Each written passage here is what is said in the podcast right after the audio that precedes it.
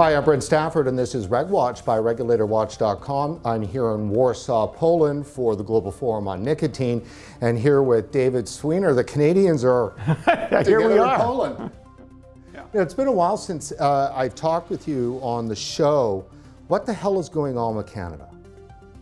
Darn good question. Uh, I think the um, we have flawed legislation to begin with, but the I think the biggest problem we have is that the approach Health Canada has, has ended up taking on nicotine is completely out of sync with the, the, approach that's been taken with other areas of, of mental health and, and addictions. So here we have a government that, that's showing real empathy and understanding and doing public health work, you know, the basic stuff about meet people where they are, you know, understand their lived experience, empower them to make better decisions about their own health. So we moved to things like safe injection sites and uh, looking at cleaning up drug supply, decriminalizing small quantities of narcotics, you know, understanding that we can't just use an abstinence only approach. We can't use stigma. We can't use shame. You know, there's reasons that people are using opioids. We, we have to deal with that. And we've, we've taken the same approach in dealing with other drugs and mental health conditions. And yet, here we are with our leading cause of preventable death which in many ways is the simplest one to deal with. It's not just that cigarette smoking causes more deaths in Canada than all these other causes combined, but it's really simple to deal with. You know, compared to these other issues we deal with, you know, with cigarettes, it's all about the smoke. It's not the drug, it's not nicotine, it's the smoke. Get rid of the smoke, you solve the problem.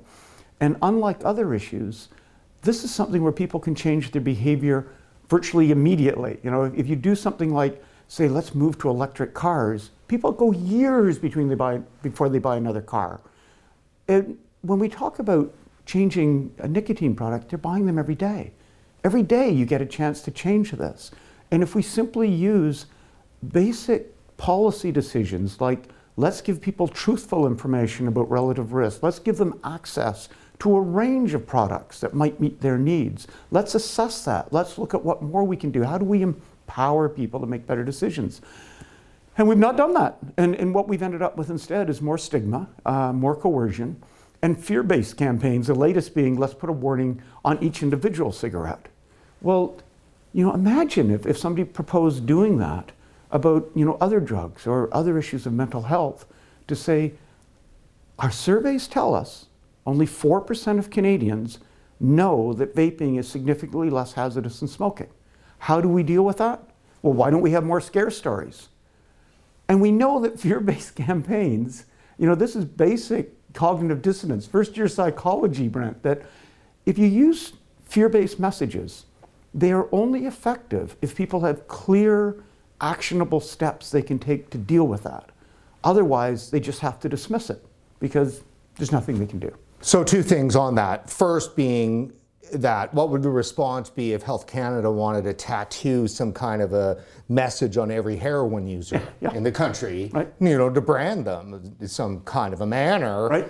Uh, that, that would, I mean, that's incredible. Nobody would ever accept that. Yep. They but, used to think it was a good idea to throw them in jail. Uh, you know, that'll show them. We'll really punish them for that. Why don't we scare them about how these drugs are going to kill them? Well, and then we realize that if you've got somebody who's addicted to something, if you've got somebody who's dependent on it, scaring them, threatening to jail them, threatening to do harm to them, isn't an appropriate way to deal with the problem. You know, we need to identify what's causing the problem. We need to meet them where they are and help them make better decisions. And then we get to, to tobacco and now forget all that other stuff. We'll stigmatize these people. We'll use fear. We won't give them viable options. We won't even allow into the country some of the products that can meet their needs and save their lives. And and think that you know somehow this makes sense? Because when we're saying that we won't stigmatize people who are using other drugs we won't stigmatize people with mental health issues but we will stigmatize smokers to a very large extent brent those are the same people. You know the people who are smoking cigarettes you know many of them have you know the use of these other drugs or they do have mental health issues and we've decided we're still going to stigmatize them.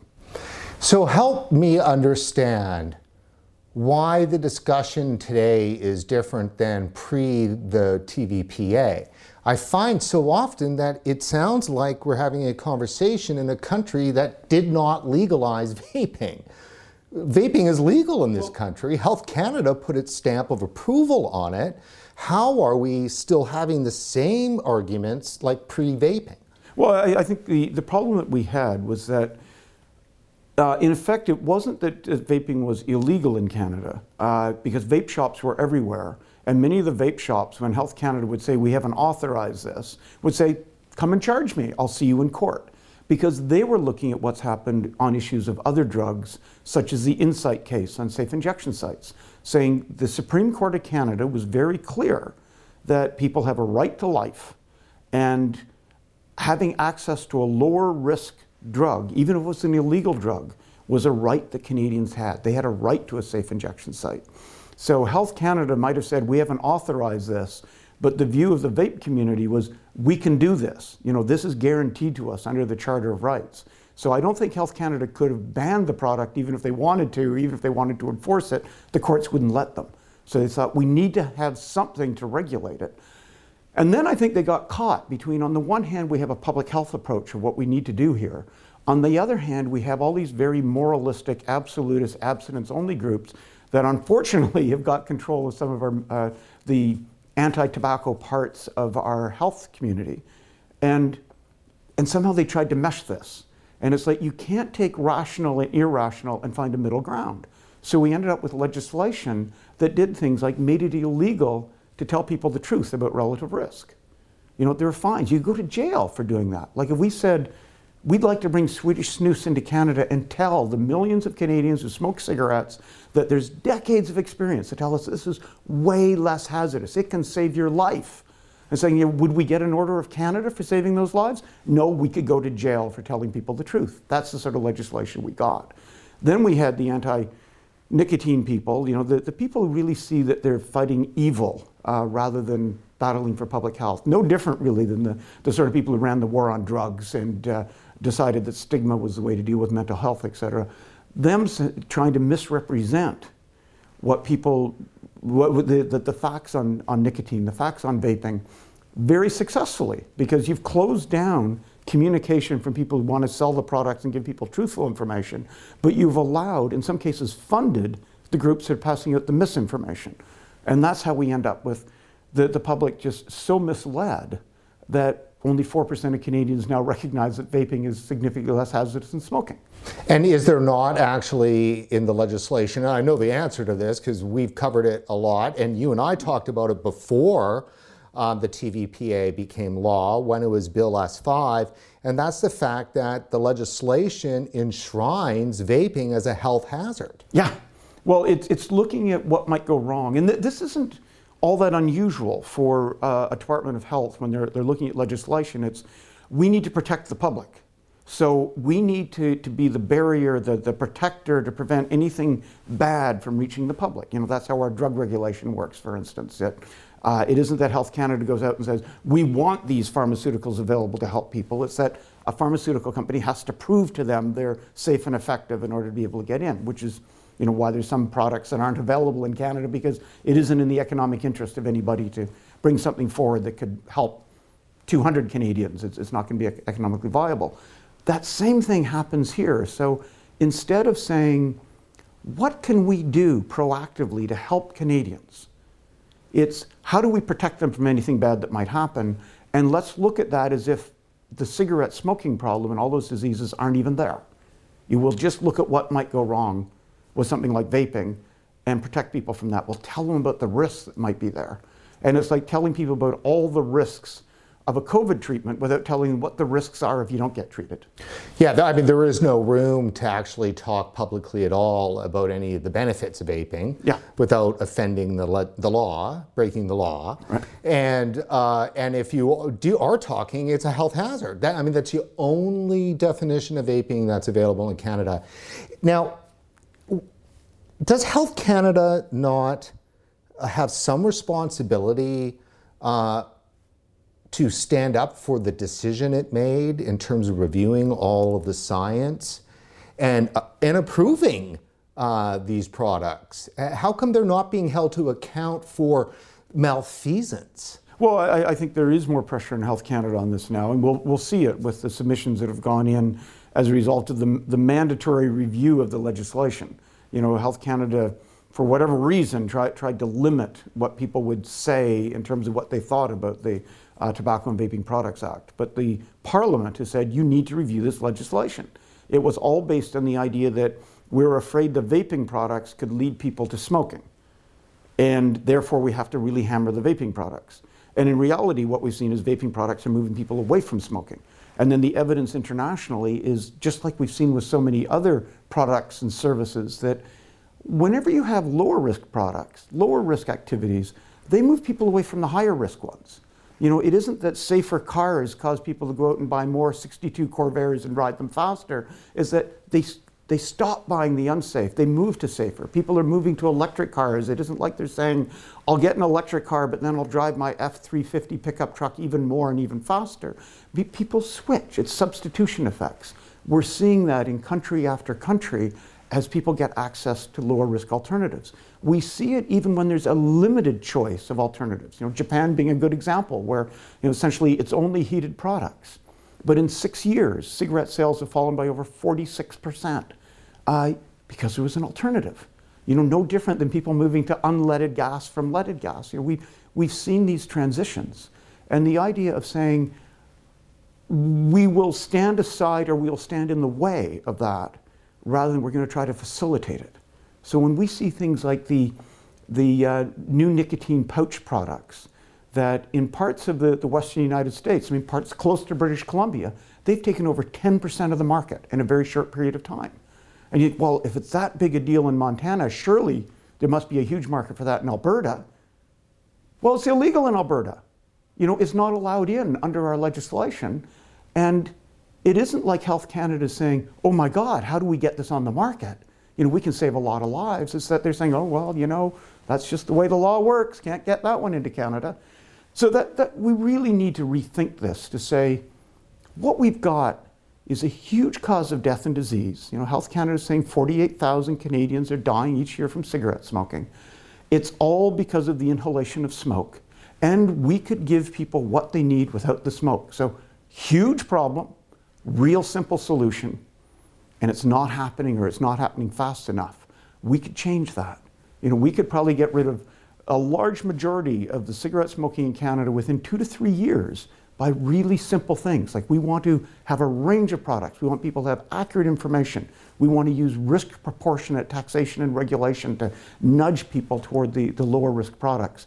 We'd have a public health revolution. It's there, it's staring us in the face. But I mean, it, it looks apparently clear that they're not going to embrace that. If you read the uh, nicotine concentration regulatory analysis document, the flavor ban regulatory analysis. I mean, the Health Canada outright states that one of the things that can mitigate the loss of vapers for your business if you happen to produce cigarettes people will smoke more of your, t- your yeah. combustible oh, yeah, tobacco. Yeah, so you're fine. Yeah, you'll, you'll just sell cigarettes to people instead of vaping products. So what's to worry about? Other than that, we're Health Canada and we're supposed to be protecting the health of Canadians, and they're going to die now because, I mean, so there, there needs to be a rethinking. Part of my optimism on this is that we have seen rethinking on narcotics, despite international narcotics protocols that Canada decided to ignore because they're not in the interest of public health. Science is advanced, our interest in humanism is there, we're saving lives. So if we need to decriminalize small quantities of narcotics in British Columbia, if we need to have safe injection sites, if we need to have needle exchange programs, if, we're going to do that because it saves lives. I, and when we're moving that way on all these other issues, we have this huge inconsistency now with, you know, we're going to treat tobacco and nicotine way out here while we're treating all these things rationally. When you have that sort of inconsistency, it can't last a long time. And I would think either we have to move tobacco policy, nicotine policy, into the realm of the rational into something that's closer to what we're doing on things like opioids, or we run the risk that it closes the other way. That say some new government decides, my gosh, you know, why are we doing all this to try to deal with people who are using drugs? My, we've got to go back to, you know, abstinence only, just say no, bigger fines, prison terms, uh, you know, close down uh, the safe injection sites, et cetera. And that's the risk Health Canada has, because somehow that inconsistency is going to end. And you can either work on it now to try to end it in a rational way that's consistent with health policy, or it could be closed in the future in a way that fits somebody's moralistic uh, beliefs. And unfortunately, it's not just Health Canada because, of course, there's now an excise tax yeah. coming. And that has the potential to be a nuclear bomb. Yeah, and they have the potential to not do that. I mean, it's uh, uh, there, there's there's no reason to to say you can't stop a bad policy before it's through, and there's no reason to say you can't revoke a bad policy after it is through. So they can do that, but they could also use it as an opportunity to look at other things. You know, when we talk about Swedish um, matches, um, uh, Swedish snus I, we've ended up with a system of taxation for smokeless tobacco products in Canada that make them a non-competitive alternative to cigarettes. They're much more expensive. You know, why would we do that? They're a low risk product. So we're moving people who would have used a low risk product into using cigarettes because they're cheaper because of tax that was pushed forward by abstinence only people said, oh gosh, did we do that? We, oh wow, there's nothing, nothing we can do about that now. Well, let's reevaluate that. You know, there was a lot of smokeless tobacco use in, uh, in Alberta. It was associated with oil and gas workers. You know, why would we try to make that more expensive than cigarettes rather than go the way that Sweden did? You know, when they did their transition uh, from cigarettes to, uh, to smokeless tobacco, they used differential taxes such that a can of snus only cost half as much as a pack of cigarettes. And a can of snus lasted twice as long as a pack of cigarettes. So the effective cost was one quarter and when you look at what happened with you know cigarette sales falling as new sales went up, that made sense. It's just like when countries adjusted the tax on fuels so that leaded gasoline now costs more than unleaded gasoline. Same thing, leaded sales go way down, people replace it, substitution effect. We can do that. We could do it with smokeless, we could do it with the new nicotine pouches, we can do it with vaping products, we could do it with heated tobacco products. There's a whole range of other alternatives that we see here in, in Warsaw that, that are coming forward because entrepreneurs have this huge incentive. You've got over a billion tobacco users or smokers worldwide, spending over 800 billion US dollars a year, over a trillion Canadian dollars, buying a product most of them don't want. Segment that market, find alternatives. You solve a public health problem, the private sector allows it to happen. It doesn't require government money. Consumers simply move their expenditure to something that doesn't kill them. Bingo, you've solved the problem we need to facilitate that rather than stand in the way of it. Let me ask you, you were here at the Global Forum on Nicotine, as we all are. You know, why is an event like this important? Well, I found these uh, meetings to be incredibly important because you're bringing together people to have like truly rational discussions about this. There is, you know, none of the moralistic high ground stuff that I've experienced with a lot of anti-tobacco conferences now where they really think that they're fighting sin or they think they're fighting big tobacco. And how do you fight big tobacco? You ban them from having any alternative to cigarettes. Because, well, cigarettes is where they make all their money, and cigarettes is what they know how to do, and cigarettes is what kills people, but why don't we make sure they keep selling cigarettes? I mean, you've got a whole lot of people who think they're fighting evil without taking the time to even understand what they think is the evil they're fighting, and they end up doing things to protect the very companies doing the very thing that upset us in, in the first place.